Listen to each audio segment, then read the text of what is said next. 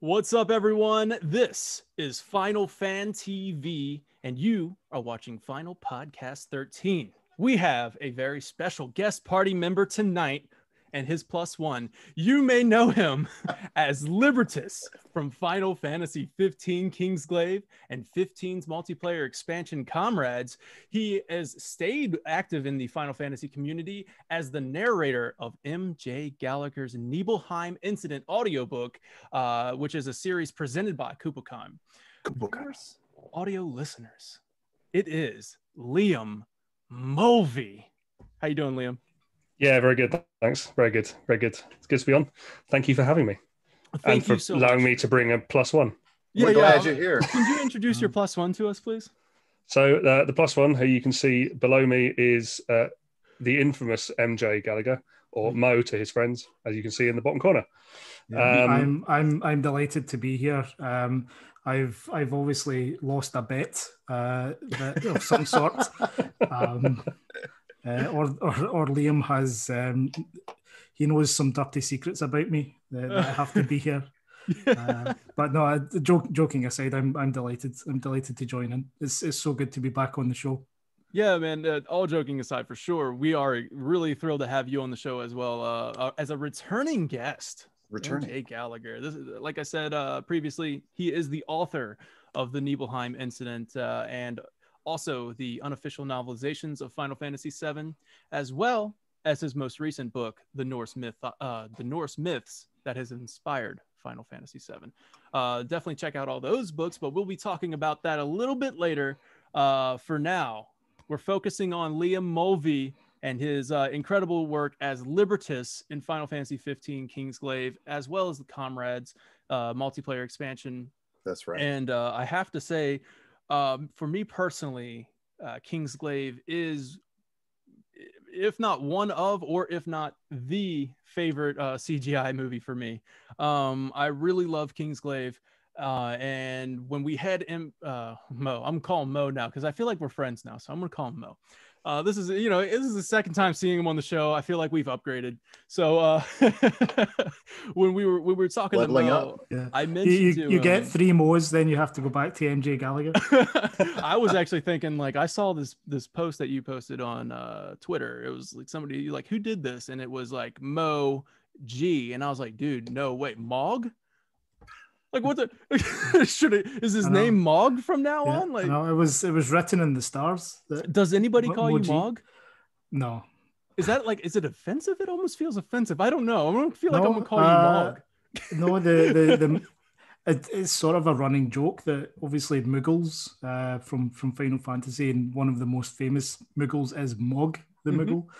Um, so, when Kupocon did the, the sort of character art for the um, the Tripom card series, they just put Moji because it's it's it's a pun basically because Yeah. obviously Mo Gallagher but also Mog.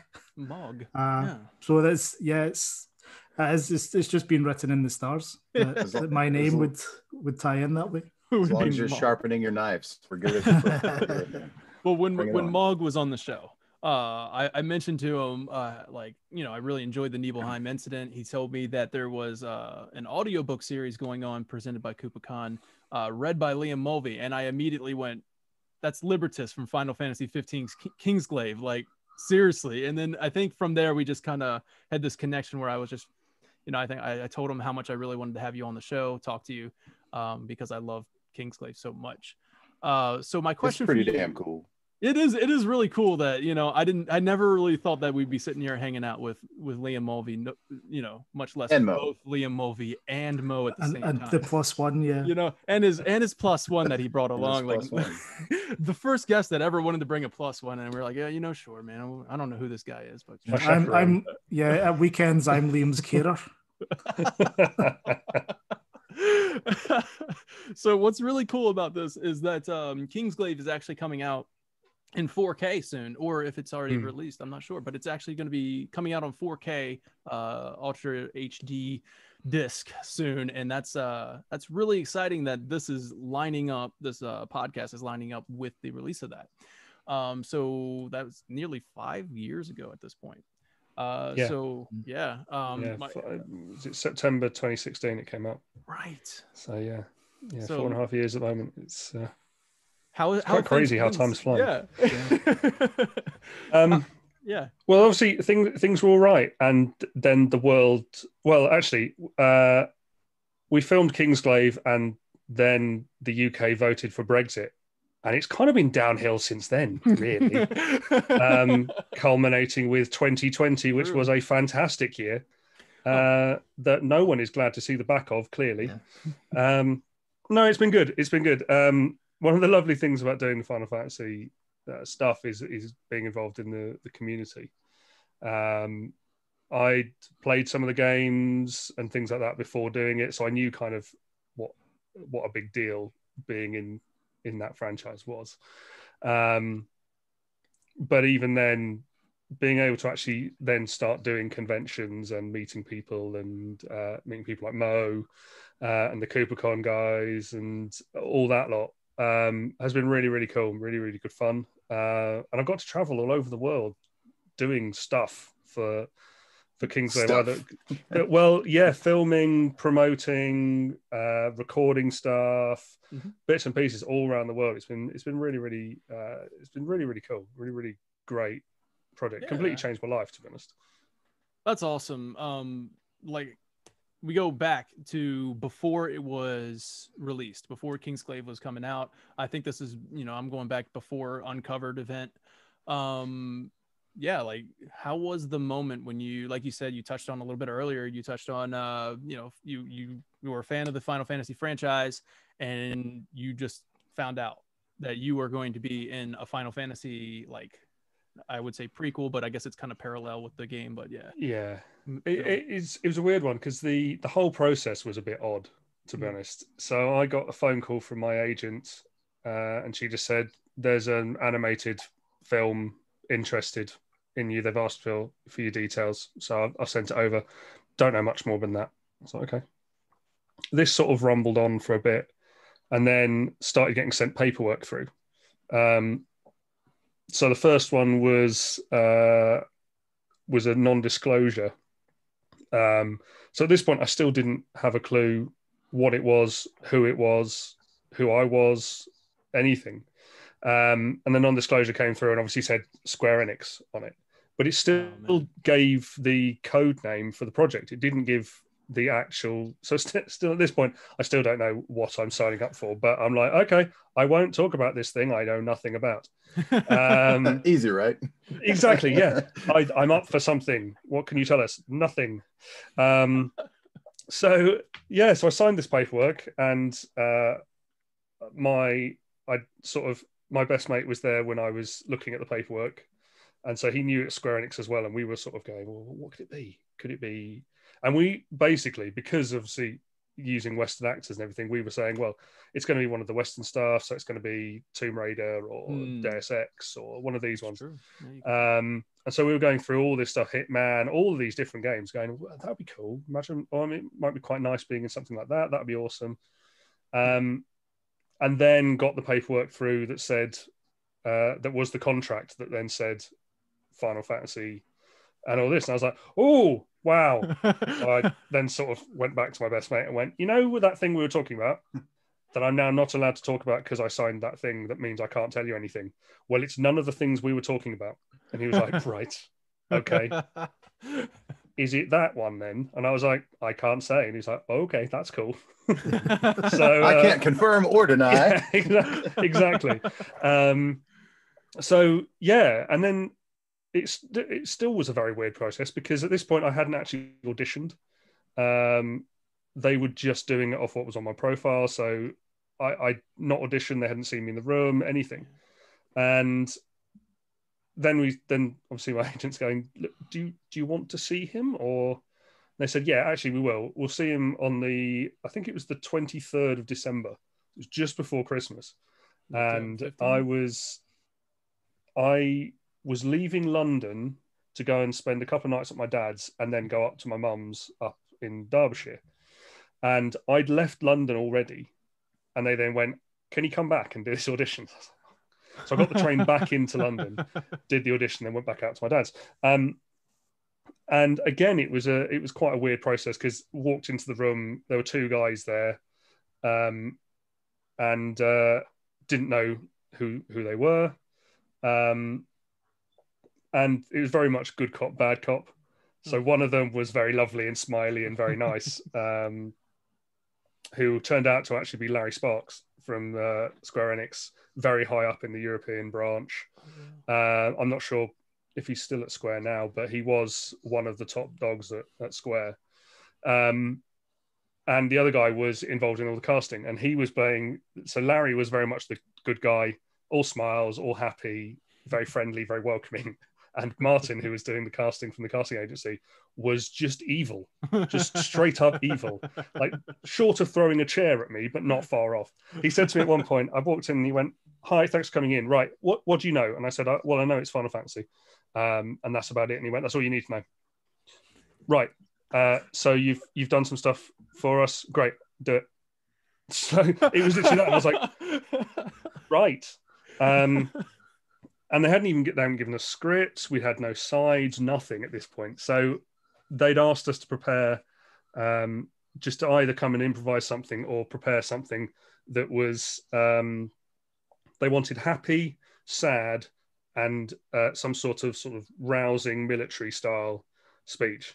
Um, so I did a speech from a, a, a, piece of new writing I'd been involved in for the the happy and sad, and used that. And then I used the um, I used the speech from uh, Pacific Rim that we are cancelling the apocalypse, nice. uh, and did that for the rousing one. Um, that's what got it. That's what got you the job right there. You're like, saying yeah, Pacific Rim right there. Uh, Idris Elba got me Final Fantasy Kingsglaive. I, I, didn't. I didn't know that part of the story. That's amazing. Yeah. No. So I used I I used that. I was like, what rousing? Okay, well I could do some Shakespeare or something. And I was like, no, that's it. I'm doing Pacific Rim. so um, so yeah, I did Pacific Rim, and then off I went and went away for Christmas and didn't hear anything. And then 10 days had passed and still hadn't heard anything. And I was like, okay, mm. it's probably a no. Then, you know, if you haven't heard anything by that point, it's probably a no. They were clearly, they were clearly somewhere along the process. I went for another audition for an advert or something like that and phoned my agent afterwards and was saying, Oh, yeah, yeah, cool, that was fine. By the way, have we heard anything? She said, No, no, I'll chase them up. She calls me back about an hour later and goes, Um, so I th- I think you've got it, but I'm not sure. and they've just sent some pictures through of what what they what they want from the character, and I think the picture they sent through is you. and they've got a picture of me from when I did production of Titus Andronicus up in Edinburgh, where I was um, a skinhead with mutton chops doing a 1980s version of uh, and they'd sent that to my agent going can he look like this? And i was like well yes i can because that's me. Yeah jokes um, on you. I already did it. And then yeah so so my agent goes well okay has he has he got it? And the casting director says like well i think he he signed all the paperwork hasn't he? Well, yes but that was before he auditioned. So presumably presumably they've had an idea about whether he's in or not since the audition and he just went back and forth. And eventually it came through going, yes, you you have got it. But it was all very, very weird. And even at this point, I still didn't know who I was playing or what. Um, then I went. The next step was digital scanning, so they could get our likeness. Get a better, get a better, better image of your face. so yeah, and so even then, and they go, so we go along, and uh, it was a, a scanning studio up in Sheffield, and I went up there, and uh, weirdly, Adrian uh, Adrian Bouchet, who plays uh, Drautos, was was there as well. And he'd actually done most of his session, but they'd got him back in to do an extra couple of uh, couple of shots they wanted, a couple of looks they wanted from him. Um, so chatted to him, and neither of us had any idea what the hell was going on. At this um, point, even he didn't know after he's finished most of his life. Well, no, because no, at this point we hadn't recorded anything. It was literally just the, and this was the first port of call, so we oh. hadn't done anything at this point. Recorded nothing, um, all it was was getting our facial data uh, and mm. full full body data. Um, and so the guys at the studio going, well, we're doing we're doing a facial and a full body, aren't we? And I was like, yeah. And they go, okay, well, you're definitely a main character then because we're only doing full body scans for main characters. We're doing facial scans for lots of other people, but if you're getting a full body, you're definitely a main character. Mm. Um, and evil cop martin from my audition was there as well and i was saying to him look what's going on because at this point I knew they were scanning me, but I still didn't know if I actually had a part, if I was doing mocap, if I was doing voice, anything. And I'm saying to him, "Do you know what's going on?" And he's going, "I, I don't know. I don't. I can't tell you anything. I, lo- I wish I could. I can't tell you anything." Next thing that happens, so I do the scan. That's all great, lovely. Um, at this point, they've said to me, "By the way, uh, for the scanning, um, now as you can see, I'm I'm quite a hairy guy. Um, like I've got quite a lot of body hair, and they said to me basically." removing body hair from these scans Oh, costs a fortune. It, it was something daft like five thousand dollars a Mhm. hair. It works out at something stupid like that. So they said basically, do you mind um, shaving your head, being clean shaven, and your uh, basically from the waist up? oh my god.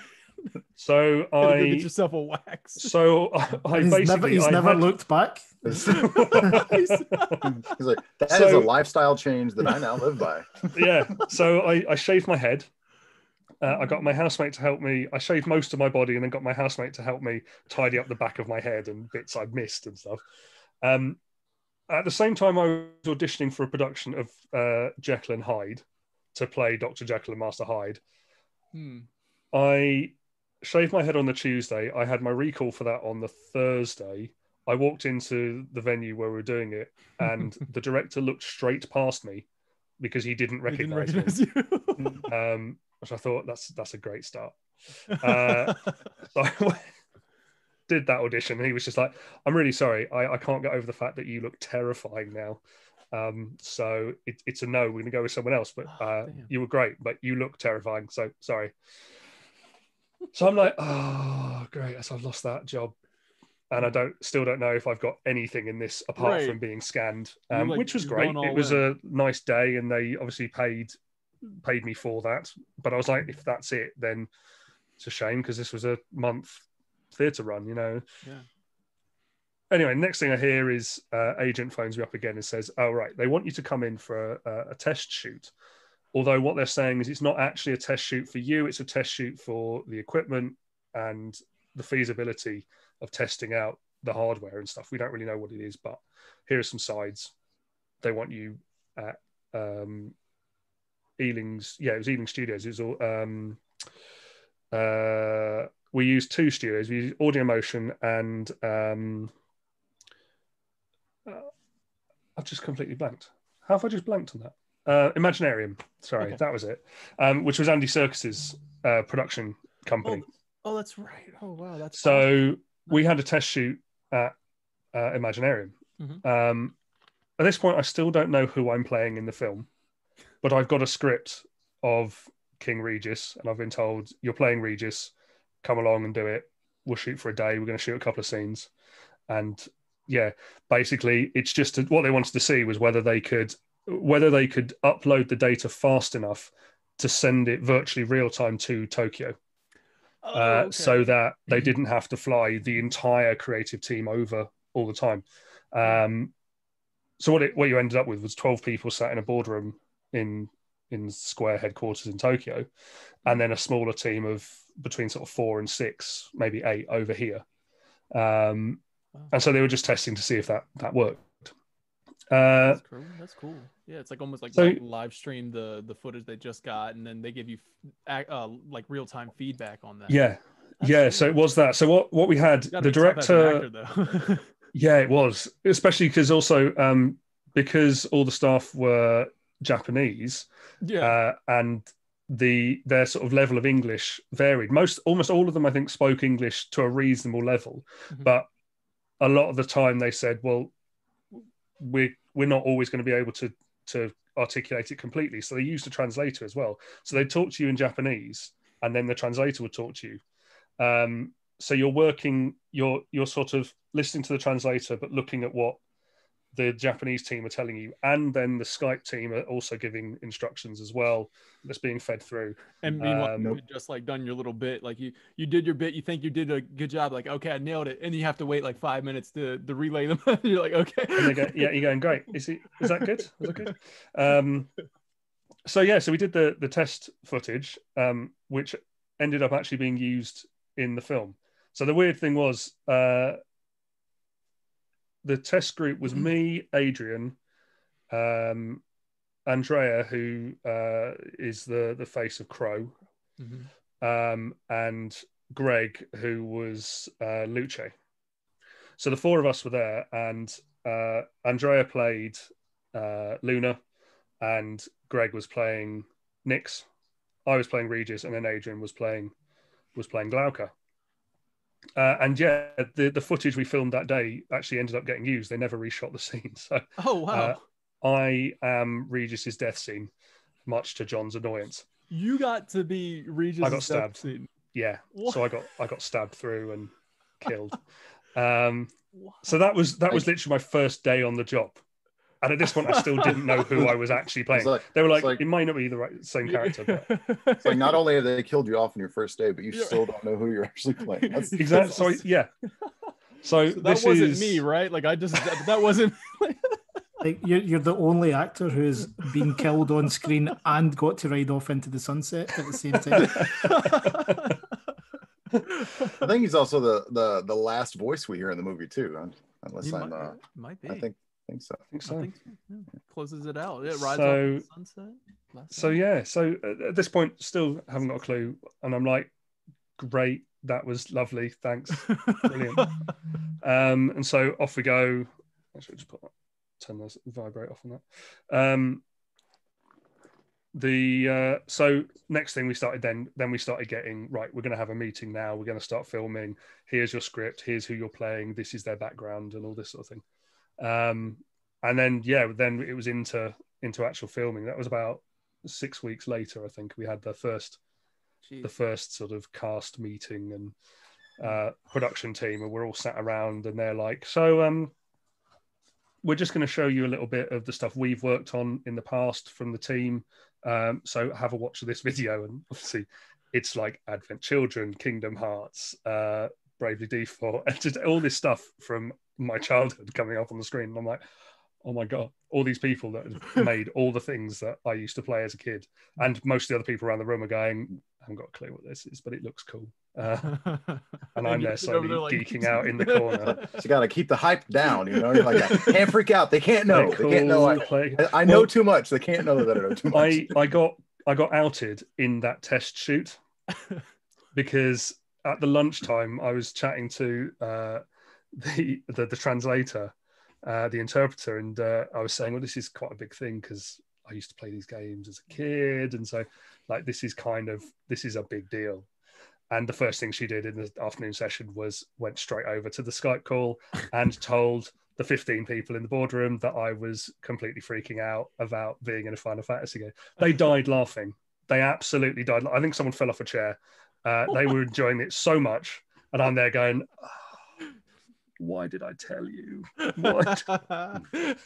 so they already knew I was a massive geek. Um, and it, it, it kind of worked in my favor because it meant that the team, whenever they came over, would be like, "Have you got this?" And I'm like, "No." And they go, "Okay, well, here you go. Here's a copy of here's a copy of ten and ten two. That's awesome. yeah. Um, yeah. Here's a copy of zero. You know, it's like brilliant. This is lovely. Gee, thanks for all the swag that I'm definitely going to play. So uh, yeah, All right, bring more. Bring more next time. That's awesome though. It did end up working in your favor, like because then Yeah. you got you were you were the the one they would recognize. Like there he is. There's Liam. Yeah.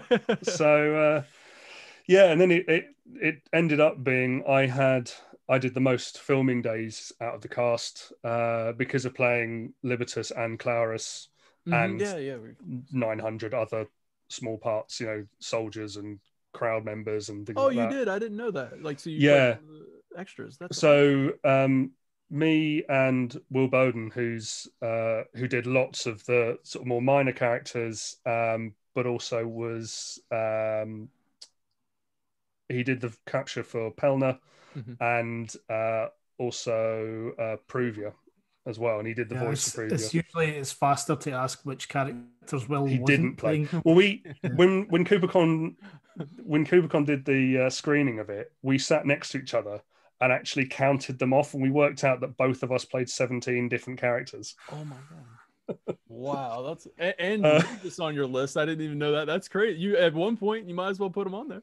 So, yeah, so, You played Regis um, at one point. At one point, I was in John's showreel because it was the only bit of footage he could get of Regis at the time. So he clipped that bit, and I was like, "That's very cheeky.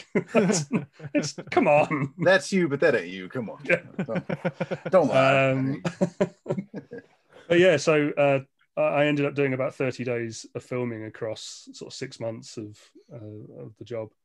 Um, and it was great. We worked with multiple studios, and then the, the last bit of shooting, we actually flew to Japan, and they took five of us out to Tokyo, uh, and so we filmed the last week of it in Square Enix's basement in their mocap studio, um, and got a free holiday to Tokyo. So it was Nice. amazing. nice. Yeah, Tokyo is on my list to visit. I would love to see you go to Tokyo one day. Eventually, right? But it turns out, it turns out. So when you when you got outed as the uh the big fanboy of Final Fantasy, it, they were like, just give him 17 rolls, we good to go. This guy's awesome. Just keep. Just, just he'll, he'll just do it all. It's fine. How much no, no, can we give him? Wow, wow, thank you so much for sharing that, man. That that's a really cool story. Um, and I, a lot of stuff I didn't, I had no idea. Um, so that's really cool. Thank you. Um, excuse me. Uh, so Osby, it says right here you have a question. I'm sorry. I was Oh, about to- yeah, I was yeah. about to ask your question, so- but I was like, I'm not going to take your question. Go ahead. That's, that's cool. I, I appreciate you not not taking my question. You the best, Danny. So, out of curiosity, being a big Final Fantasy fan and getting to do all of this mocap and getting to do the, the voiceover and the digital scan, how did it feel to not only see yourself but hear your voice in the final product? Like the first time you see uh, Libertus walk on the screen, what was that like for you? mind blowing. Mhm. absolutely mind blowing. It was, um, yeah, there were there were sort of there were moments throughout shooting which where you stopped and went, oh, okay. One was that first day, that first meeting we had as a, a cast and crew, um, and they they showed up a load of the uh, concept art. So there was there was uh, bits of insomnia and some of the armor and the weapons and stuff, and then they did the characters and they had used our faces to do the concept art. So it was still proper concept art, but it was very much like that is my face on that character. Yeah. Um, so there's all of us sat around the table being like, that's just my face. That that's literally my face as a as a sort of very nice concept art. Um, then when we were filming, there was a point where basically when you're doing motion capture, they obviously don't do the full render but they have um, they have like a real time render running, and it's a grayscale. So you've Mm. got the full models and everything's up, and, it, and you usually often have the lighting as well, um, and then no textures. Basically, it's all grey, um, but it means you can kind of watch the scene, see how it's worked, see what you can tweak uh, digitally and what you need to reshoot, or what you want to shoot with a slight tweak of where people are standing or things like that. Um, and there was a point where I remember sort of standing side on and, and seeing it out the corner of my eye and going, "Yeah, that's my nose. That that's definitely my nose. guys nose. really captured my nose. That's that's definitely my nose." Um, No so that was needed. Equally me. weird. That was just like, yeah, that Yeah. that's they, they've not even changed that. That's just my nose. I reckon. Yeah, you, you do you do have a really grayscale nose. Just very triangular. Um, but no, the, the the actual the final piece. so They kind of they showed us bits and pieces and works in progress as we went. Um, so they what kind of when we came back, we'd we, we basically what we'd do is we'd film for about a week, uh, and then we'd go away for sort of six to eight weeks, and then we'd come back and do another week and move on. And basically they split the cut uh, the script into uh, three sections and then into two sections per section.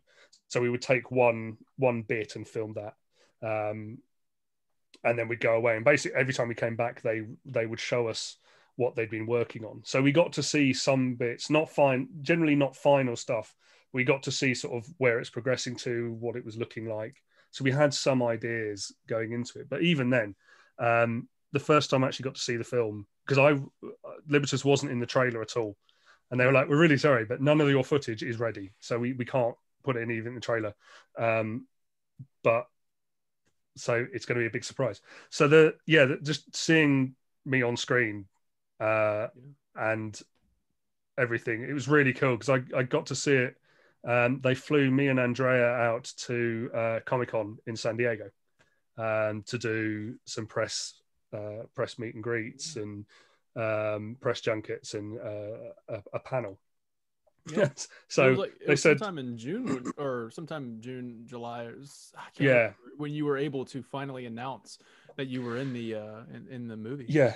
So they'd the uncovered event was where it was it, it was first announced Mhm. um and there were me andrea and neil newbon who did all the capture for Nyx uh, and then Mhm. voiced um petra the slightly racist guard um Mhm.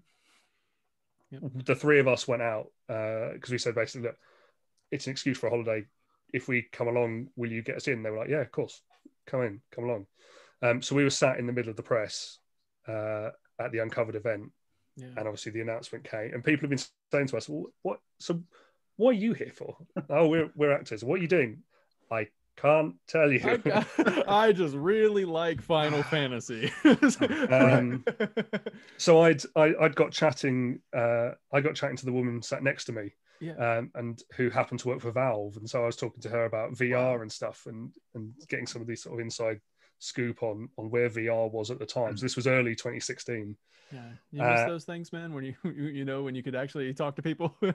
Yeah, yeah. Human contact was Yeah. lovely. Uh, um, and so she'd said to me, "Oh, so so what are you doing?" well, here, and I can't tell you. Uh, and then when the tra- trailer came up, she just leant over and went, "Is it that?" Yes, yes, it is. Yes. I have Um, no idea what you just said, but yes. uh, and so that was really cool. Just hearing the the the fans because the fans were at the back of the room and then up in the Yeah, in the circle and hearing them go nuts when it was announced was amazing. that was a really uh, cool event um, too. Greg Miller and uh, Tim Gettys as the uh, as the host. Yeah, I really look up to those guys. So that was that was really cool. To see. yeah, they were great. Uh, I chatted to them br- very briefly later on in the evening, Oh, nice. um, but yeah, it was a really good. It was a really good event, and uh, they did a really good job. And the, the fact that they managed to keep Kingsglaive quiet for the whole the whole time of filming. Um, a- I feel like there was a little bit of a um a little bit of a like a slip out uh, before the event. Like it was kind of like the rumor was starting to get going. I, if I remember correctly, was there a picture or something that released of Kingsglaive beforehand? Uh, so there was there was a rumor out of I definitely can talk about this now. Um, they're not going to come after me for this. There I- was I a can- I can- basically there was a leak from China in June 2015.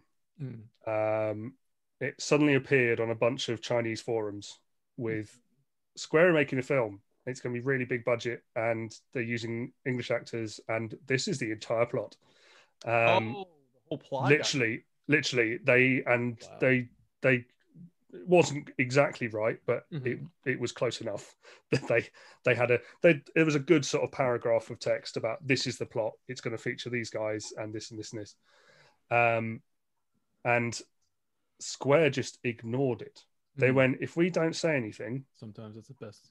The best. it will disappear and it did it disappeared and everyone in the western world went don't be ridiculous there's no way square are doing a film that's stupid Mhm. Um, so that rumor completely then died away. And we were actually filming. We were on a filming session at the time when it came out, and we were just like, "It, it wasn't us." And they go, "We're like, it, wa- I didn't do it. It wasn't me. I didn't Yeah. tell anyone." I can imagine. Um, so there was that. There was a rumor, I think, that went out on social media. I think, but I think it was. I don't actually know if it was an official thing, or I think what happened was some press releases had gone out to people so they could write the press release for that evening, rather than them kind of being caught cold with the event going out. So I think some information had gone out, and there was a very, very faint murmur. There is something there is something unusual about this one and we don't really know what it is. But I don't, they, there wasn't really any details that came out at that point. It was all just Nothing there's something. yeah, there's something coming which is unusual and we don't really know what it is yet I was so Just, hyped for that um, and I remembered that uh, something kind of leaking out beforehand. What's up, Mo? I was I was just going to say, um, I, I don't think I've ever discussed this with you, Liam. Am I right in thinking the release date for Kingsglaive changed because 15 was delayed? Hmm.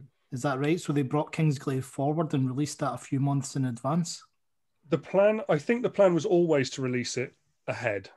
Right. Uh, because of where it sits in the game, obviously you play the first chapter and then Kingsglaive happens and then you carry on with the game. So I think the the plan had always been to release it just before the game. Right. Um, but yes, I think the because obviously it had a very limited cinema release, uh, and that was actually tied into the fact that the game was going to be bundled with the film. Mhm. So because it was because essentially the the amount of work that went into that film was insane. Mhm. Um, they had at one point they had employed I think basically every graphic studio in Japan was working on something to do with Kingsglaive because they would it, it- we start to finish from the actors coming on board to the final piece coming out was under two years. Hmm. So That's a lot of working from basically nothing character wise anyway. They presumably had done some of the um, environmental stuff and things, but from a character point of view, nothing. And then having to have it gold that summer. So it was it was finished. Uh, it was finished in time for Comic Con because that's when I saw it, uh, and they released the first ten minutes of it at Comic Con that that's, year. That's crazy. To t- yeah, uh, all that done in two years. Uh, I always Yeah. thought me. Uh, this is just my personal opinion. Obviously, I don't. I don't know. I'm not. But I, had always thought that they released Kingsglaive um, as the. Uh, it was a film because they wanted to put it in the game originally. This is what I. This is what I always thought. Like I always felt like 15 would have opened in Insomnia. Um, and you would have played in Insomnia, maybe even had a lot of the events that happen uh through a Kingsglaive where you know the Empire comes over. Um Niflheim uh comes over. Nifl, yeah, Niflheim, right? And they just they just went Yeah. straight up with Niflheim instead of Nifl. they, they're like, we're just gonna go Yeah. straight directly with the Norse mythology with this one. Yeah. But uh yeah, Niflheim comes over and um yeah, I thought that was all going to be in the game at first, and then they were like, "Well, Mhm. there's no way we're going to be able to get all of this in the game. We got to make all these game assets and and stuff like that." And they were like, "I feel like they pushed it over to a movie," you know? So I think actually it was the idea came about of making 15 kind of a multimedia thing Mhm. rather than just being the game. We've not had anything out for a while. Um, we want to do something, and also um, with the, with the people who were involved in Kingsglaive, obviously um, people like uh, Takeshi Nozu-san, who's co-director on Advent Children. His background was uh, his his background is the the cinematics a lot of the time. He most of the stuff he's worked on is the cinematics. So he was very much like, I want to do a film. Mm, I, I think we can do a film. I think this is the right time to do it. Um, I want to do it. And he it, apparently it was it was very much him who pushed for doing it uh, in the West with Western actors, not with Japanese actors, um, as a way to kind of hook in the Western market as Mhm. well, to be able to say that well, look, we've got these voice actors in it that you know from things like Breaking Bad and Game of Thrones and Mhm. um, Mhm. uh, and then obviously there was Brotherhood as well, which Yeah, was all anime. planned as well. And a lot of this stuff was planned. It, it wasn't sort of a, a last minute, actually, that won't work. So let's pull it out and make something else. It was very much kind of designed from the beginning as we're Oh. going to have multiple strands coming into the game. Um. I like that. I 'cause really I know- what they did with it. I hope they kind of do it again. It felt like a big. It felt like something big. You know, it was about. You know, you have movies, you have anime, you have the game itself, and uh, this big uncovered event. I'm really hoping they kind of follow suit with 16. But um, but yeah. So that's yeah, cool. it was it was it was kind of like the compilation of Final Fantasy VII, but rather than spreading it over ten years, it was right. We're going to release everything all at the same time, All so that you can this enjoy one it. day. That would- right. Yeah, you can spend of the next three months doing nothing but Final Fantasy. Uh, my kind of my kind of three months. I mean, uh, there's been a lot of Final Fantasy this year while we've been stuck indoors. I'm not gonna lie. So if it would have released now, I mean, that that'd have worked out too because you'd have enough time to watch all of it.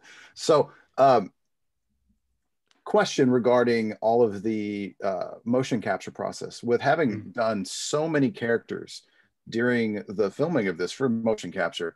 Um, I, what was the most difficult part of that? Because uh, I got to see some of the footage from the behind the scenes that was on the, the Blu-ray, Mm. and seeing you in the full the full suit with with all the tracking balls and the head rig and all the spots on your face, and man, I, I'm sure that was weird. But what was the most uh, what was the most difficult part of that as an as an actor? Um, the hardest part for a lot of us was it, a lot for a lot of us. It was our first ever motion capture, so we had no idea what to do. And at the start, oh, actually, at the start, we were given some not wrong advice, not bad advice, but it was slightly, it was slightly off. So there, we were kind of told, look, the cameras pick up motion, so you need to, you need to uh, emphasize things a bit more because otherwise the cameras won't pick it up. So that's what we were working on. If you think about things like Disney films and Pixar and it, all those sort of things, or even sort of um, some of the earlier monster work like Gollum and things like that, they're always kind of moving because that's how you can spot it. Um, but in the time that we were filming it to when it came out, the technology that they had pioneered was so much more advanced than it than it was kind of it was thought of as a whole. Not it, not so much from Square, but from talking to the technicians who were working as motion capture technicians and things, and they were like, "Well, look, here's just some tips. Go big with things because that's how we'll pick it up and stuff." And actually, when you watch the film, when I watch the film anyway, um, hopefully it isn't so obvious to to people watching it, but when I watch the film, I see our performances get subtler because we kind of filmed it in order. Uh, it, pretty much, it was filmed kind of. This is the starting section, the middle section, the end section, and you can see the performances actually get subtler as we started to see the footage and go, "Oh, okay, you're you're able to pick that up, Mm. right?"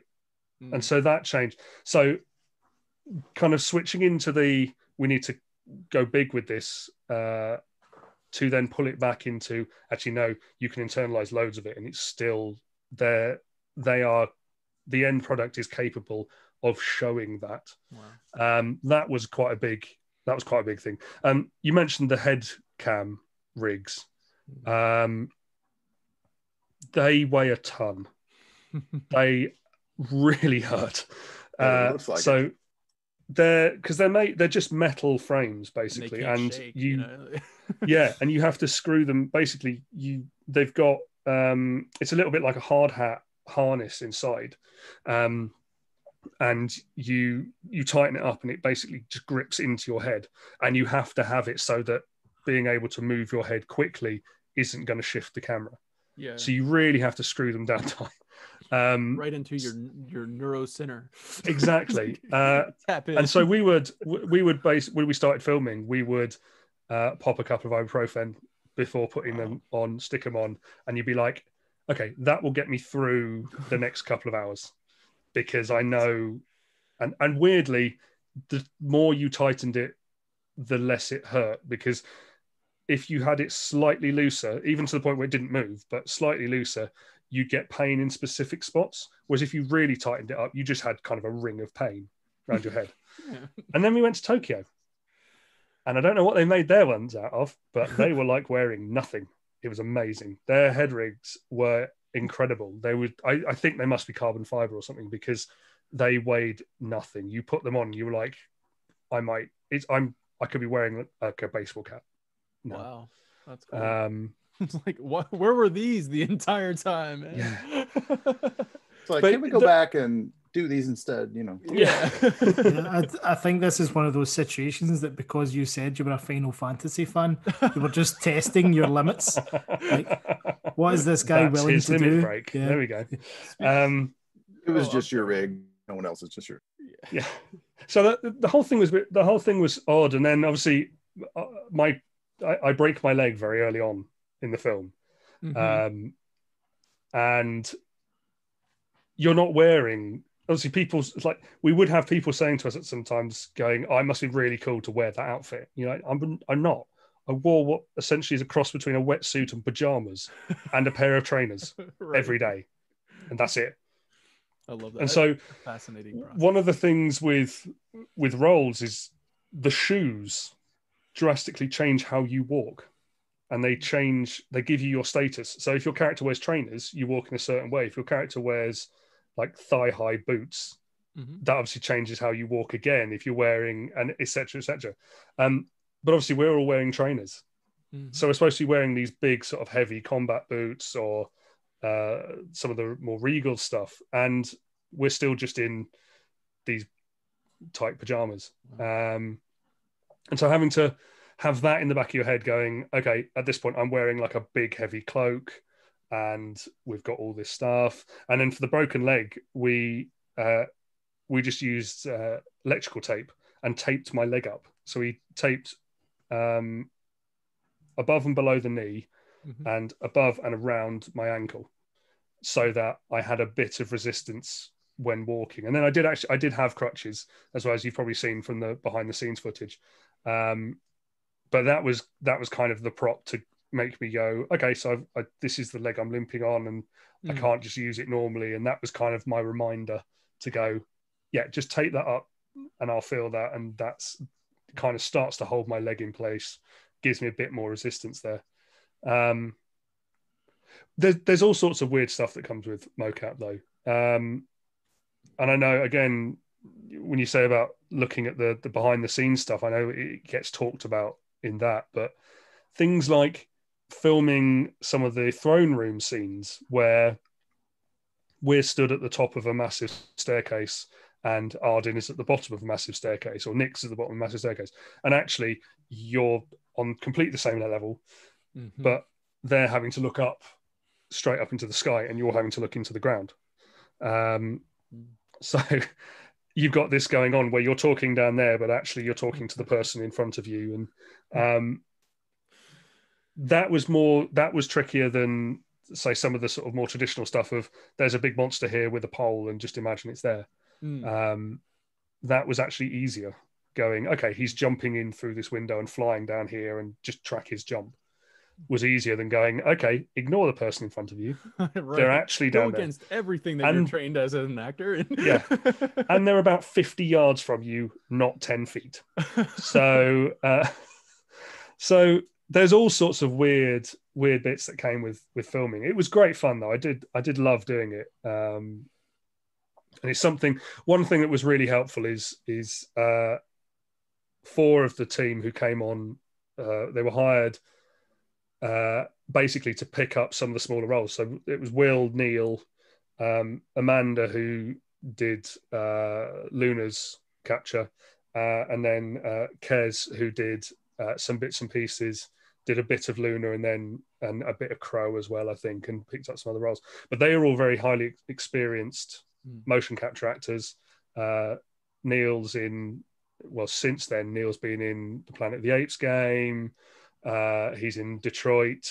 Uh, he's done loads of stuff. Will is Will did Dracul and all of the other uh, motion capture for Castlevania Lord of Shadows. So these guys were coming into the set and were like, right, we've done it all before.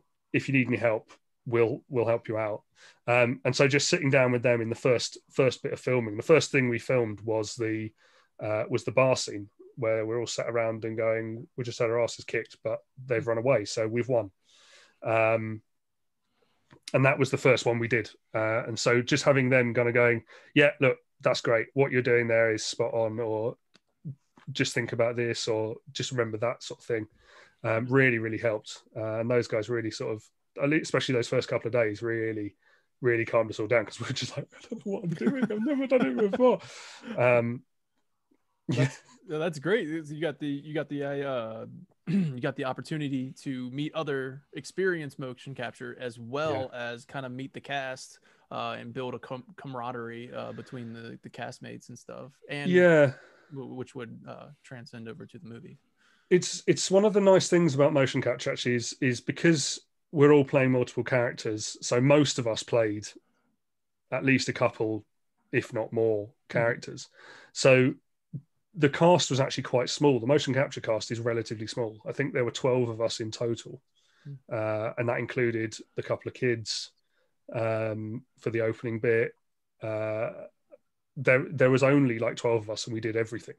So when you see these some of these sort of crowd scenes, and there's the scene where uh, I think it's Petra is talking to some of the Crown's guards, and they're all lined up, ready, and we would the basically the ten of us shot that, and we'd have us in two lines, and then we'd they go right, okay, just take a step back and a step to your right, and we just shift back, and they go, okay, great, we've now got you. Do exactly what you did before using the same marks, but we've now got you in a different position. Um, and so the, it was things like that. So they one of the things they did is they they didn't want to repeat stuff if possible. So crowd scenes, obviously, you can just have three people and then go copy paste, copy paste, copy paste, copy paste. But what they used to do is they would film the scene two or three times Mhm. with us stood in different directions, different places, and we'd be giving a slight, ever so slightly, not not drastically, no one's sort of break dancing in the background, right. um, but a slightly different performance each time. Meaning that if you look through those soldiers, you go, oh, they're all they're all slightly different. No one, there's no repetition there. There's nothing going on, um, and I think things like that really do help elevate the Yeah. film. Um, it's I'm not really something you notice. Yeah. It's for just- me, yeah, for me, I, I kind of do notice it, you know, like because because I'm so I'm really big into animation and uh like how these things are made, and you know, it always fascinated me when I see big crowds in CG movies, and you're just kind of like, wow, did they have to individually animate each one of these guys? But it's that's awesome. That's really fascinating. Thank you for Yeah. for sharing that. it's the the the depth of detail they took on this is is really quite impressive because they so one of the things um have you guys played the uncharted games Mm-hmm. Oh yeah. uncharted Absolutely. 3 uh there's the spiders in Mm-hmm. it that keep coming out and keep chasing you at different points in that game um i'm severely arachnophobic i am really arachnophobic um all the best people are mo are you arachnophobic No, but I'm going to use this against you. Well i uh i stand by the best people are arachnophobic Right, right, right. Uh, the plus one is not But- arachnophobic. What do you know? in Uncharted 3, the spiders did not bother me because they didn't move right. And I was like, Hmm. and when I played the HD collection, I was like, I can actually see them properly now. Hmm. I know they're spiders, but they're not moving. And what, what it was is the animation had two legs moving at a time all the way down the body. So I was like, that's why it's not triggering my arachnophobia. And it's not real fear. It's, If you- it's Yeah. your simulation's You wrong. catch it. the, it's like in my brain Wars, is telling me that's not real. So like it doesn't bother me. When when uh, Yo- did you do you watch the Mandalorian? Yeah. Did you see that when Yoda was playing with the eggs and then those spiders started coming out? Did that trigger something? Because that animation was good. Let me tell you what, man. Oh, So oh, it's so- horrible. I, I just feel compelled to share. I'm a big arachnophobic. I've been I've been bitten by a brown recluse twice. I've got Oh, geez. scars. It's not fun. Um, I'm not going to share those scars on this podcast, but maybe afterwards. Uh, so I went to the Wizarding World of Harry Potter in um, in Florida and, and got on that ride where you ride the, through the Hogwarts castle. And there's a there's a portion of that ride where the the massive animatronic spider just drops down right in front of you. You feel the you feel like the heat blowing out of it where it's like I don't know spitting webs or whatever it's doing. And I had a panic attack on that Oh, ride. So like I don't remember anything after that. My wife's this huge Harry Potter fan. She's having a great time. Oh my God, there's a golden snitch or whatever she's doing. And I'm just sitting there just, you know, just just having a moment. Rocking so I, I'm, I'm right there with you, man, on on on the, on the brain being like, mm Well, my so yeah, my uh, I'm I'm badly arachnophobic. Uh, unfortunately, so is my girlfriend. So uh, that's fun in the house. Yeah, yeah. Uh, you're supposed to be the man of the house, and you see a Yeah. spider, and you're just like, Actually- we'll kill it. We got well, we got uh, my mum bought me a joke present years ago, which was a spider catcher, which essentially, He's got it kept Well, by his desk. fortunately, here most of the spiders are pretty harmless. Like you're not not really going to do any damage. Mhm. Um, but she bought me this thing called a spider catcher, which is essentially just a long piece of tubing um, with a little mini Hoover on the end, Mhm. and it's amazing because you just Hoover them up and then just stick them out the window. Um, but my dad, my dad is worse than me. So my dad had to leave the cinema in that bit of the Harry Potter film. Uh, Lord of the Rings as well. He had to leave the cinema. He just wanders out, and Mhm. uh, the ushers are like, "Where are you going?" He's like, "I'll be back in a sec. Can you tell me when it's over?" And they're like, "Yeah, okay." um, My dad, they, my younger brothers were watching uh, which one is uh, Chamber of Secrets, isn't it? I think the with the giant spider in Harry Potter, Mhm. and they were watching it on the telly.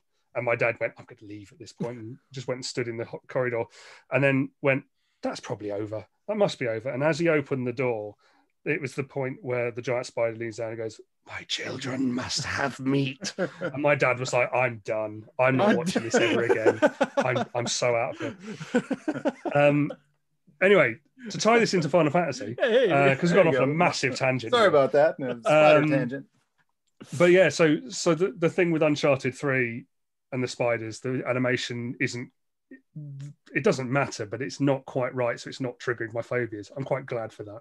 Mhm. Um, but the bit where the two rednecks find Crowe's body, and there's the arm sticking up, and the flies all fly off it. Uh, I chatted to one of the designers in LA who had worked on those flies, and he was telling me that basically they, though each individual fly was blown up to the size of an A1 piece of paper, Oh, wow. and they would they would model those flies. Um, so each one was the size of sort of a 40 inch telly, um, and they'd modelled them exactly. And they he said we must have done 20, 30 iterations on these flies. We'd send them over, and they'd go still not quite right. Try tweaking this. Try tweaking, and it is in it for all of half a second. And that was the level of detail that they were going for, and it, it and you it's the reason why it's so i think it's such a good film Mhm. um and i don't think it suffers from that uncanny valley that you get as well because of the level of detail they went to Hmm. you don't get that slightly that's not real bit that you get from uncanny valley where you go oh no that's something's wrong there um it's one of the things of, of motion cap in general uh if you compare motion capture to things like rotoscoping uh, and cgi um, Spider-Man is the is the prime example. In the Tobey Maguire ones, whenever he swings towards the camera at the end of the films, you go, "That's not a real person," Mhm. because he doesn't move right, Yeah. and you can spot when things have been motion captured because even if it is wire work and and they're doing something fantastical, Mhm. you can still tell it's a human being doing the motion, and it's not just computer generated. Uh, and I think it really does make a difference. Um, Absolutely. and it's but that that was kind of the that was the level of detail they were going for they, they were really really hot on those on those tiny little things that pull people out um I'm glad they are. It, it makes it what it is, man. Yeah. It's- it does Yeah, it's, it's definitely. such so good. I think um, for your resume as well, Liam, you should probably put uh, that you you're able to pick up on the movement, just so that you can go to every test screening there is of of any movie coming out. You're like, Yeah. right, okay, we've got this right. Liam, Liam Mulvey's on the ground crying. Like, Yeah. we've, we've nailed this. uh, mo- motion expert yeah good he says yes he says it's great he says it's. Motion He's like- capitulate. He's like. I'm a connoisseur of motion. well, so so yeah, Kingsglaive was absolutely amazing. I love it.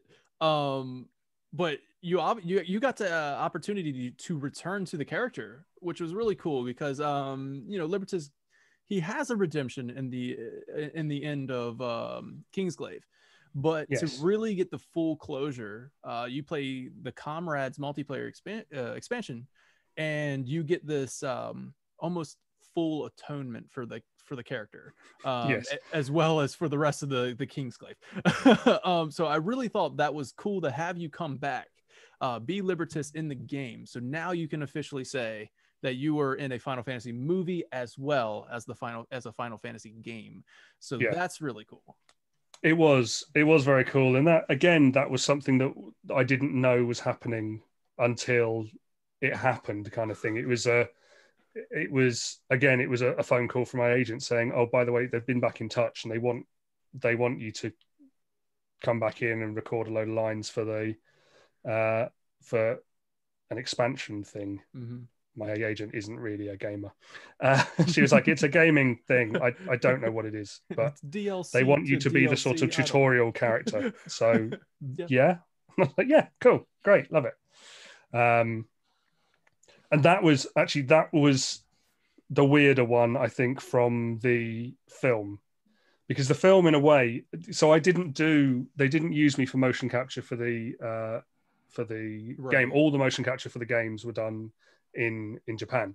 Mhm. Um, so both for the main game and all the DLC, all the motion capture was done, uh, and it was just the voice, the voice stuff that was done um, around the world. Mhm. So I didn't do any of the motion capture. So all I'd got was essentially my sides. So it was just my lines for the DLC. Mhm. Um, so I didn't really know what was going on. I knew obviously a, a rough outline, Mhm. but I didn't know what my lines were referring to, who I was talking to, what was going on. Whereas with the film, I'd done it all. So seeing it Right. again, there was that that was that sort of lovely feeling of I remember this. This was fun and wow, it looks amazing. But it was very much a I remember this. Mhm. The first time I saw Comrades, which was the which is when Square did a they did a sort of promo piece for Comrades coming out. Mhm. You did Um, the the epic uh, monologue for that. Uh, That was awesome. The the YouTube monologue that yeah, Yeah. that was cool. That was nice. Uh, that was a lovely piece as well. That was yeah. um, but we did we me uh me robbie um adam and ray uh got well those three all la based anyway but they flew me out to la to play comrades uh and we essentially the four of us sat down and got to play comrades before it came out Wow. um and that opening sequence where we loaded up and had our characters and suddenly there's my face talking at me and i was like oh wow Wow. okay this is cool This is next Um, in the game now, man. yeah and again proper sort of fanboy moment and Yep. again caught on camera i time these things beautifully they had the camera waiting on you. Oh, they- they You so know did. it. they said it was a it was a really it was a really bizarre night because I'd flown out the day before, the night before, so I'd landed. Uh, I'd landed about nine o'clock at night or something like that. Mhm. Um, gone and met up with a couple of the guys from Square and some of the film crew who were doing the behind the scenes for this particular thing. I'd gone to bed at sort of midnight, half 12, maybe even one o'clock local time. Was up, not stupidly early, but obviously was still jet lagged and sort of half on UK time. So was up at, must have been sort of six or seven in the morning. And by the time we actually filmed the stuff, it was about, we started filming, I think, around about seven o'clock, eight o'clock at night. My playthrough of the game came around about half 10 and the interview that I gave was at about quarter to midnight because I was the last. They were like, "Well, you're getting a lift with with Matt, and he's going to be here till the end, so we may as well let the others go, and we'll do you last." By this, I am so stoned out of it because I'm just I'm I've got no sleep. I think I think I said interestingly forty to one times in a two and a half minute interview or something stupid like that. Um, so I just look when if you if you find that clip again where they they did the little footage of I look just completely out of it. I haven't got a clue what's going on or who I am or where I am. It's like I promise Um, I, I love this game, guys. Yeah, I promise I do. enough. I'm just so damn tired. Just leave me alone. Just going cross-eyed Just in the spent, corner again. spent so much time looking at yourself on screen, your brain is just going, nope. Yeah. That's great. I haven't seen that one. I will find it after this video or after this. Yeah, it went out on a live on one of the the Square Enix live streams. Um, because we had base the problem the annoying thing was we had issues the reason it went so late is because um we'd the plan was square had run it past sony and it, they'd got all the green light to be able to load it up and have the four ps4s communicate with each other and the idea was that we were going to form a party as the four of us and off we'd Hmm. go and do it oh yeah. um, for some reason, it just would not play ball, and they they well, they were uploading it. It was all on the server in the way it should be. The servers were communicating back and forth the way they should be, but for some reason, the four PlayStations would not talk to each other. Um, so then they said, right, well, get you back again. So they got me there. They then flew me back out at the end of the month, uh, and we did the live stream one where the four of us, and uh, it worked. I think it in some ways it actually worked better than the original idea because it meant that we we paired off and we did the live I think about a week after it came out, or a couple of days after it came out. So people had already started playing it. They already had characters, and then uh, during the, we were like, right, we're going to do some playthrough now. We paired off, so we had two instances each, and people could then come and join, join us playing, um, and join us playing in the game. Uh, so I think it, worked. I think it worked out really well in the end. But it, it's uh, in the moment. Yeah, that sucks. That was just that moment of when it opens up, and I was like, I recognize that voice. I know these lines. Um, and then see Libertus doing his cheerleader thing, which is the worst power. It's the worst special power, isn't it? He does the sort of firework, like cheerleading thing, which is a, it's a boost. It's great, but I was like, Come on. I, mean, I hit it. people with a car and other it. stuff. Brave Exvius, I run people over with a car, and in this oh, one, I, I fire little fireworks. Yeah, Libertus in um, I think it's in Brave Exvius. Libertus's limit break is. Uh, have you played um, Infamous? Yes. Yeah. Yeah. The Batman special where the Batmobile comes and runs them over. It's basically the same thing. So Libertus gets into a four by four and runs him over. like ripped out of the movie too. Like where he, yeah, he... that's his limit break. It's brilliant. Um, comes crashing into the scene. so to go from that to to sort of sparklers. like, are you kidding? This was them and... getting you back for the Pacific Rim. yeah, and, and that fans is the soundbite of the evening. Sparklers. Well, also, the last, the last also, thing I'll, uh... they may be short and fa- they may be shorter and fatter as well. I was very upset about that. Oh man. oh yeah, I did the mocap for that. yeah, no, because I, I made my so the first character I made, I made them my height, and I stood them next to Libertus, and I was like, "Wait, why is Libertus coming up to here? What is?" He's just got his big pot belly. I was like, oh, come He's on. like Square Enix, you got some explaining to do, man. just cruel. after after the uh you know escaping from uh, insomnia, he just he just went on a went on a eating spree. yeah, carb spree. Yeah, just loves that loves that mashed potato. the last thing I'll, uh, I'll say about uh, Kingsglaive before we move on to the uh, the audiobook because I do want to talk about that audiobook. Um, the last thing I, I did notice, I recently watched a clip. Uh, you did a stage performance uh, at yeah. Pomex. I thought that was kind of cool. I was like, man, well now, so now you have played Libertus in a CGI film a uh, you know video game and now on stage as Libertus. How what's up, man? What, what did that feel like? that was cool as well. That was really really good fun. Um, I think that was uh, Adrian's idea. I think it came from Adrian and Claudio, and they said, "Look, do you not think this would be cool if we did?" Tell me this would this? be cool. um, and at this point, we'd had we'd had cosplay costumes made for us very kindly. Uh, Silver Lining uh, Silver Lion cosplay had made us. So Adrian's got the full Drautos outfit, as you've seen from the, the clip. Mm-hmm. Uh, and me and Will both had um, the Kingsglaive coats. Mm-hmm. And we were like, well, obviously, Glasgow's already seen these outfits. So that's kind of that cat's out the bag. So how are we going to better that? And so that's where the idea came from of, well, let's do a stage bit. Why not? And if we do that particular scene, we can get people out of the audience. We can mm-hmm. pull people out. Uh, people are in Kingsglaive cosplay. We can get them up on stage and they can do all the.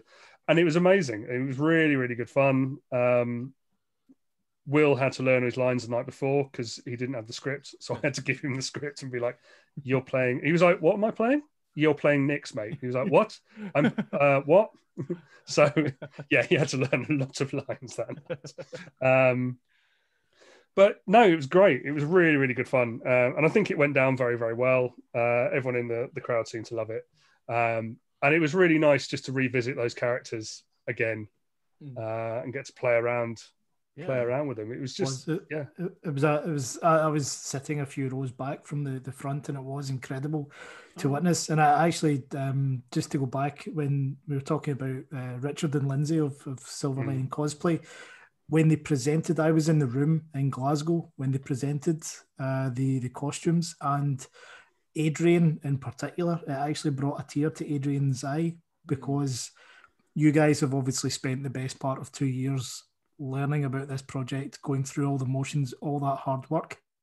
but had never actually worn those outfits. No. Mhm, And it was a big, big deal to Adrian to actually be able to do that mhm. to It the really point was. where um, at ev- at every Kupocon event, um, after the opening ceremony, there's a cosplay catwalk where everyone in cosplay can go up and uh, go around and, and have their photographs taken.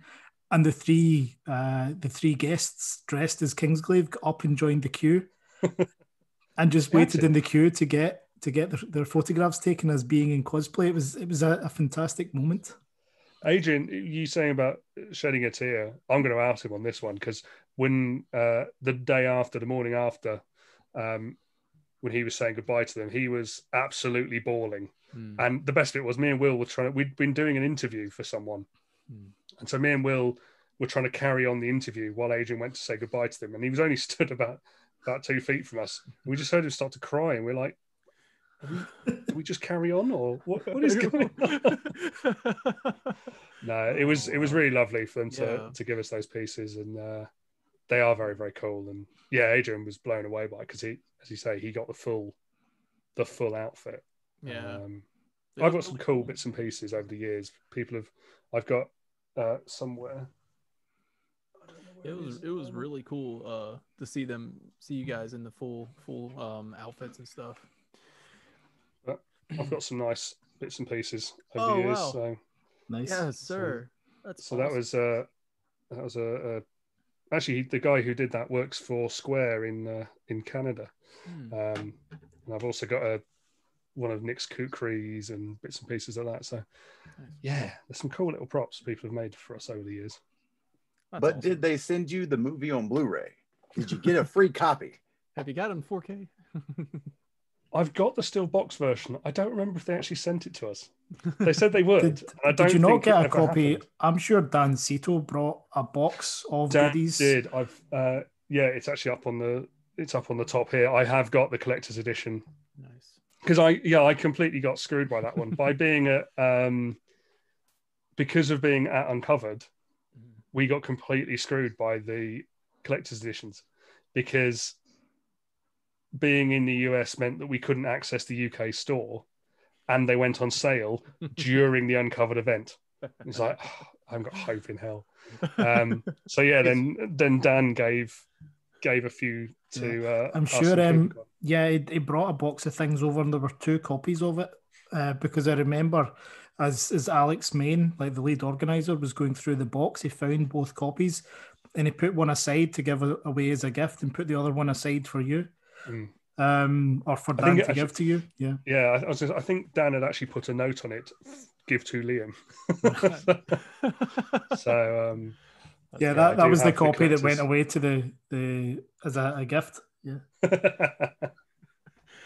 All right. So, Danny and I both have one. You can Yep. see his back in the background. Mine's hiding over there, but it's it's the PS4 version, so we're all like you know just all Yeah, across the- the, spectrum of games. Love as soon as it went up for pre-order, I uh, I, I just snatched it as fast as I could, and uh, and the only copy they had left was Xbox One, which I love. You know, I, I have both Xbox One and a PS4, but I had just bought a PS4 Pro, and I was like, man, I got I want to play it on the on the Pro. You know, I got to do that.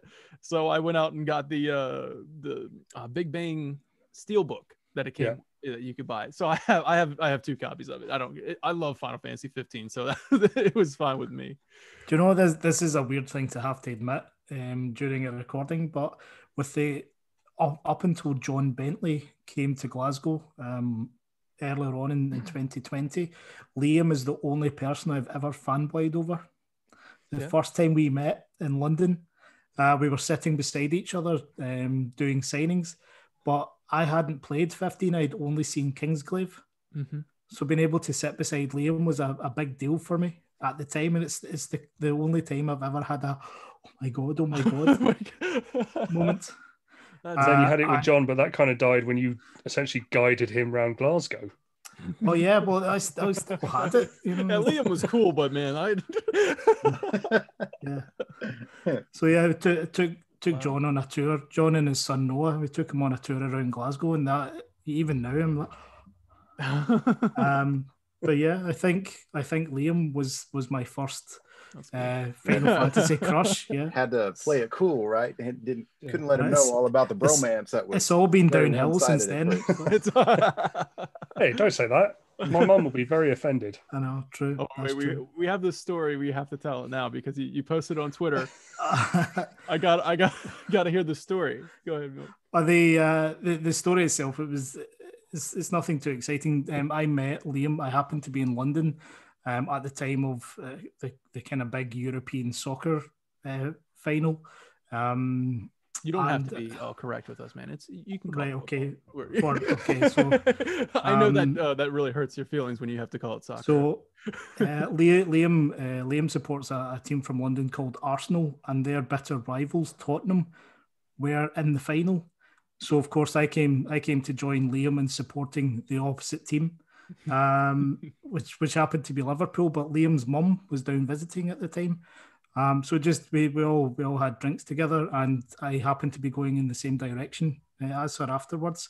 So so walked her home, and uh, got very nice feedback from from Liam's mum afterwards. Uh, my- so- elaborate.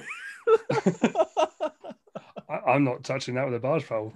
Um, yeah, so basically, what it was is my mum was down for work, and uh, as Mo was saying, it was the Champions League final, and it was Liverpool versus Tottenham. And my mum is a massive Liverpool fan, and has been for years and years.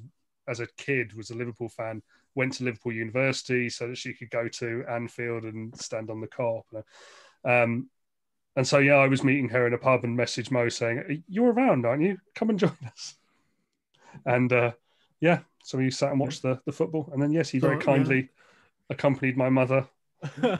So uh, there you go. No, back out to the So. I got to got to fanboy over Liam Mulvey at my first ever Kupocon. Eighteen months later, I'm out drinking with his mum. With yeah, walking her home, man. Wow. I mean, that's welcome like a life. that's a living living the dream, right? That's a- yeah, living the that's a big big difference there, man. That's went like, on a date with John. Walk You went on a date with Liam's mom. What? Do you, what? Now hold on, Danny. Before soon, he's going to go on dates with us, and it's I was okay. gonna say, can I be next, Mo? Like, let's just let's just uh, make it happen. You never know. You never know. Once COVID goes, and then it's all good. hey, that would be awesome. I remember conventions. That would be fun to meet you guys at the convention. Absolutely. So right after you walked your uh, you walked Liam's mom home, you uh, you had contacted Liam and said, "Hey, can you do the audiobook?" Is that what is that what happened? Like, yeah, that was that was the blackmail. is that is that how it went down? yeah.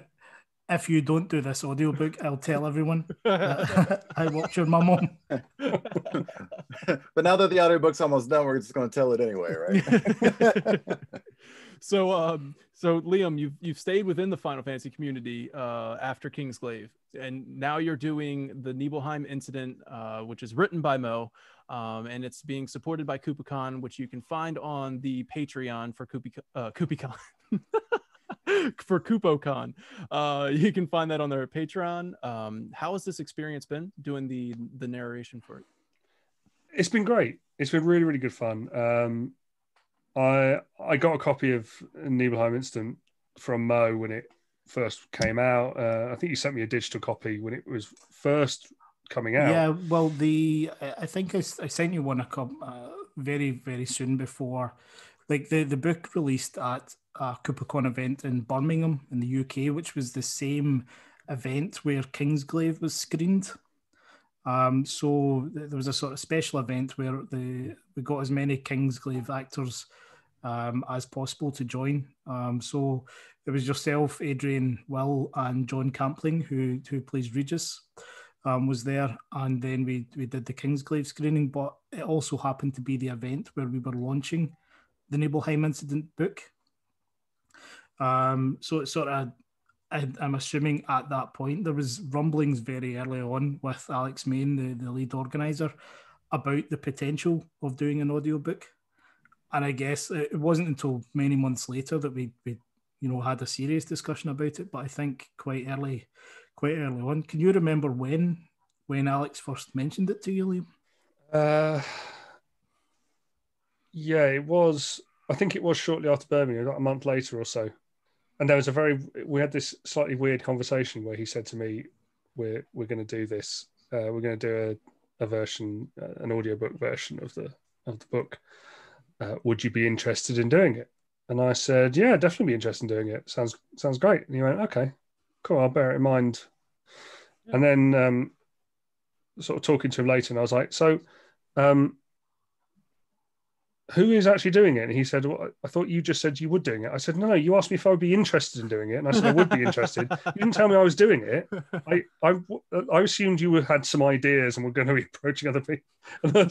so, uh, yeah, again, something about something about Final Fantasy and me getting cast in things doesn't work because people just don't tell me that, that I am actually doing it. You don't get um, to know.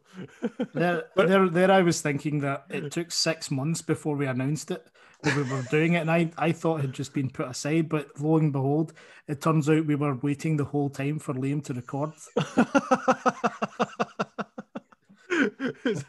He's like, well, you guys are waiting on me? What's going on?" Yeah. Who? So am I doing it? Um, but then so the job is mine. Oh, yeah, that's funny, man. Yeah. Okay. Oh, I've actually got to do it now. Oh, Fine. So the um, only reason I'm actually on this podcast is to make sure he appeared to make sure. um, well, then we had the weird, the the, the fun bit of uh, obviously all the characters in Advent Children are American because this was before the remake came out, so uh, our, everything was done off off obviously the original seven Advent Children, Crisis Core, all that sort of thing. Mm-hmm. Um, so I recorded the first. I recorded the prologue we basically were like, well, let's let's. I said, well, I'll, I'll, record the first bit. I'll send it over. You guys can have a listen to it and give you some feedback. And, uh, yeah. and um, the first bit of feedback, Alex was like, Mo says, why the are they all American? And I was like, because they are all American, isn't? are they not? And he was like, don't. Why? No, it's fine. You don't have to do American voices for all of them. Oh, good. Oh, thank God. um, and uh, uh, yeah, just, so... just before you move on, sorry, uh, just to sort of tie this in, the prologue is actually uh, from Sung's point of view. Mm-hmm. Uh, Vic, Vic, Chow, who does Sung in the remake, was on the show a couple of weeks ago. Um, so Vic, Vic, if you're listening, um, wait to hear Liberty, uh, uh, Liam's butchered. Right. Uh, version of Liberty's Liam. we, now my brain said we were going to call him at one point. It was Mo. wait, wait till you hear Liam's voice. Is that what you're saying, Mo? Yeah, yeah. Yeah. Basically, Vic Vic will be staring. Uh, you know, so uncomfortable with uh, Liam's performance as Sung. It's not that bad.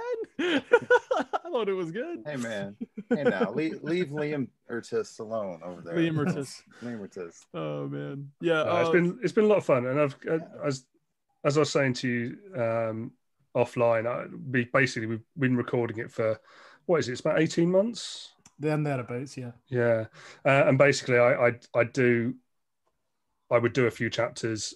They get sent to Alex. Mo then goes, they're rubbish, redo them. Um, we send them to Alex again. He then puts some nice music on um, over the top, uh, done by done by Pontus, uh, and then they go out to the the Patreon uh, subscribers. Um, there was the fun bit of me moving out of my house in London and essentially being homeless for six months, uh, where I bounced back and forth and was like, I, I can't do any recording. I I don't have it. So I had to sort of hope that we got through enough. Uh, I think Alex slowed it down a little bit. And then, as I was saying, um, we have now finished all of it.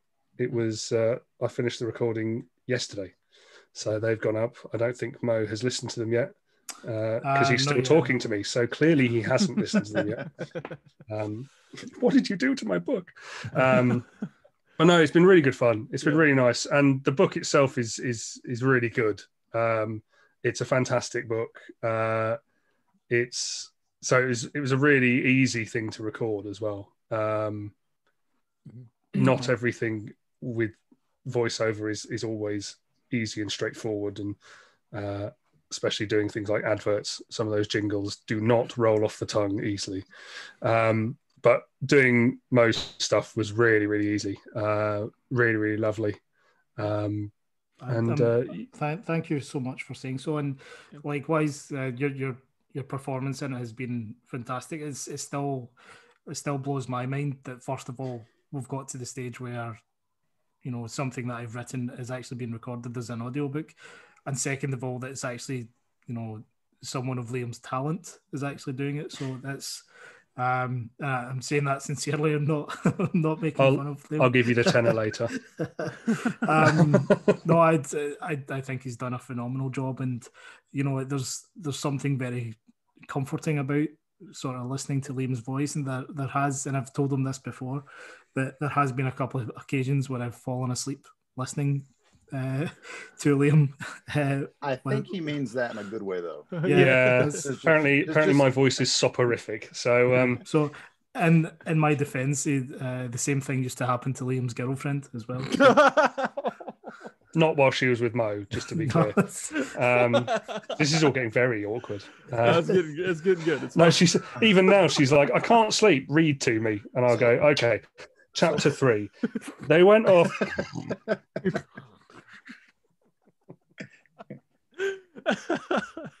well, We love this. This is good, good content. That's right. yeah, This- yeah, this- I will. I will concur that it was excellently written and excellently uh, narrated. um, from from an outside uh, point of view, from you guys, um, I really, really have enjoyed listening to the audiobook. So I, I do appreciate you. um, you, obviously, Mo, for writing it uh, such a iconic uh, scene, or I guess um, culmination of series of events. Yeah, yeah, um, it's so iconic, and not just Final Fantasy, but in video games overall. Like Sephiroth walking through fire, burning Nibelheim. This is this is uh, such an iconic moment, and to have Liam Mulvey, like as you said, uh, Liam's talent is is tremendous, and I really do think that you do a, a spectacular job doing the the narration, Liam. It's it's very engaging. It's uh, it doesn't put me to sleep, um, but yeah, it's it's very good. So I really really encourage everyone to please go to uh, uh, Patreon where you can find all of the audiobooks, uh, where you know the audiobook uh, recordings, and I'll have the link in the description. So please check that out. Um, yeah, it's uh, ju- just to just to be um, the the the new chapters themselves have a 14 day Patreon exclusive, but the rest of them are actually free uh, to listen to. So right now, the most recent one is chapter 21. Um, so there are a few good hours worth of content um, available for free, um, and the the link itself is uh, kupocon.com forward or sorry kupocon.link forward slash tni. Hmm, Um, and you know, I I personally I love uh, Liam's performance as Hojo. Uh, I I think the voice he brings to Hojo is absolutely amazing. Uh, so it's it, has for for me it's, it's been a dream come true actually having having an audiobook. Um, but it's yeah the the level of quality that, that Liam has brought and over the the production from Alex and Kupocon and you know um, I I have a sort of uh, ongoing rivalry with Pontus the musician, but uh, his, his music's the, the the music that's been used in it is it just blows my mind. So I'm extremely grateful to to Alex and Kupocon and to everyone involved that you know we've been able to put this together. Yeah, absolutely. And and it's uh it's also worth noting to if if you want to just read it and you maybe you maybe you don't want to hear Liam's voice, I don't know. Uh but if you want to just Fair read enough. it, uh yeah, you can go to the the Patreon for uh MJ Gallagher and uh, that's patreon.com slash MJ Gallagher. Uh I'll also have that in the in the description. you can just man, you can you can download it for free, but let's let's contribute all right because this is some excellent final fantasy content um and and he's getting put in in written format and yeah just spectacular stuff so uh i wanted to give you a shout out to mo uh but yeah i mean why wouldn't you want to hear liam's voice in your eardrums you know what i mean listen Yeah. with headphones dolby atmos it's great Absolutely. If you if you Absolutely. can't sleep, it's perfect.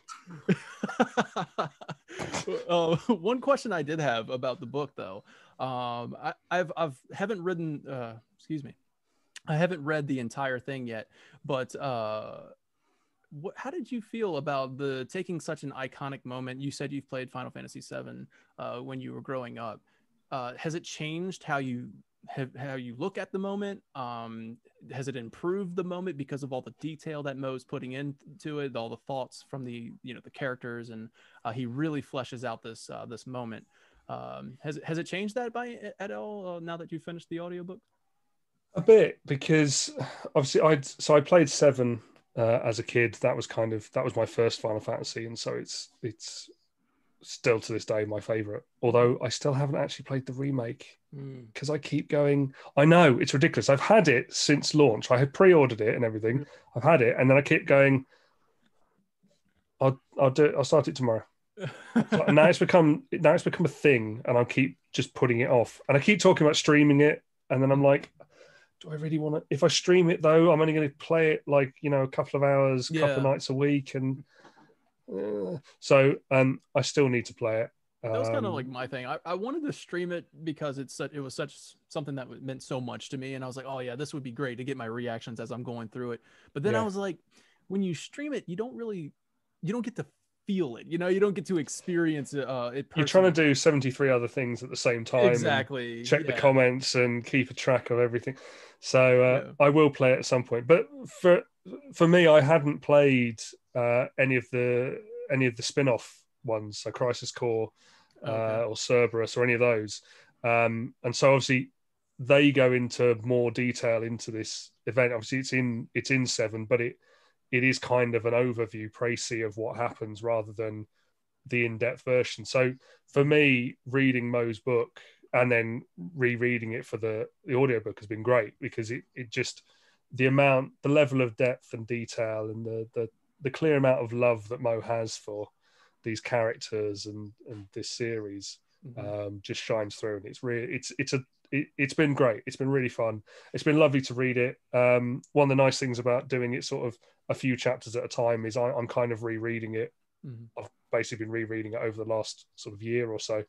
Um, and uh, yeah, it's it's put me in a good position now to start the remake because yeah. just finished the book, now go off and do the remake and go, oh, that's what they sound like. Okay. just um, my voice, you know. Little little uh, heads up on that remake over there, sir. You uh, you're in for something. It's a good treat, but man, it sure is something. And yeah. for your for our uh, insight thoughts on that, we have that all in our back catalog of Final Fan TV. Yeah final podcast episodes. I won't go into that here now, but you'll have a really good time, I promise. Yeah, if, if you're if you're listening to this right now, just check out Final Podcast Seven, where we do a big Final Fantasy Seven celebration episode, as well as uh, Final Fantasy Seven or Final Podcast Seven remake, uh, where we do some unfiltered thoughts on that. Um, but yeah, so awesome. Uh, I believe this is going to kind of wrap up our podcast here. I do really appreciate you taking some extra time and talking to us, sharing these awesome stories um, man, it's been great. Uh, I love getting that inside look at your your experiences with Kingsglaive. Um, and as I said, I'm a really big fan, so I'm, I may not be like Mike Mo was at that one uh, Kupocon sitting next to you because I wish I was sitting next to you and like actually talking to you face to face. But I, I was really uh, giddy. uh, I was I was really excited to talk to you today. Um, I, I am a big fan. Uh, so. Well, look, thanks for having me on. It's been great fun. Um, yeah, it's it's just been it's been really nice to chat to you guys. I'm sure, uh, as Mo said, once things are vaguely back to normal again, hopefully uh, we can get some conventions going and uh, maybe the four of us can actually meet up and uh, yeah, all hang out. Um, yeah, I mean, that, bring, that would... bring your mum. Bring, bring my mum. Yeah, my mum can come along. She won't have a clue what we're talking about, but my mum can come. Yo, can you bring your mom? Your mom? Coming? Hey, hey, is your mama coming? Where's she at? oh man! All right, you guys. Thank you. So yeah, no, thank thank you for having us. It's, it's been a lot of fun. Yeah, thank you, Mo, for uh for for joining us today. Um, I, I really appreciate that. It's awesome that you were a return guest. I was uh you know blown away when I had you come on the show the first time. I didn't think you'd be uh, uh able to come back on again, and that's that's incredible. Um, and what's really cool about that is that you know you have such amazing work that needs to be highlighted uh spotlighted i guess on uh, uh, on the Final Fantasy community in general. Like people need to know about this. Uh, as Liam said earlier, your love, your passion for it, um, it's all it all resonates within your writing. And I, you know, I recently discovered it uh, sometime last year, and I've been hooked. So thank you thank so you. much. That's yeah. very kind of you to say so. Thank you. Yeah. All right, guys. Well, that's going to do it for this one. Thank you so much for watching Final Podcast. Uh, we'll see you on the next one. We have awesome uh, guests lined up throughout the rest of this month. So stay tuned to, I guess, the Twitter. Uh, you can find us on Twitter, YouTube, um, anything.com slash Final Fan TV. We'll be making the announcements there. uh, would you guys like to have like a link or you want to you want to share a, like a link or somewhere they can find you follow you or something like that yeah plug your stuff yeah plug your stuff man uh, well people can find me my twitter is at liam underscore mulvey um, i also have a discord server as well called uh, glaives of glory which ties into my twitch uh, if people want to check out my twitch it's twitch.tv slash glaives of glory hmm. that's one word uh, i stream a couple of times a week um, and all the Discord links and everything are, are all tied into there, so people can come and find all my stuff that way. Awesome, Mo. Uh, I'm quite active on Twitter, Twitter, and uh, Facebook. So my Twitter handle is at ffvii novels, all one word. Um, Facebook is just facebook.com Final Fantasy VII unofficial novelization and all my work, uh, the vast majority of it uh, is, is free to download or to check out. Uh, but there is some behind the scenes content as well. Um, so that's patreon.com forward slash MJ Gallagher. Awesome. And then also check out the Norse myths that inspired Final Fantasy VII. You can get it on Amazon and other uh, places you can find books, I'm sure, right? yeah. And the links to that will be on my social media. So Twitter, Facebook, Patreon, uh, you'll, you'll find the links there. Awesome. All right, guys. Thank you so much for joining us. Uh, I'm going to go ahead and end this podcast. Thank you for watching.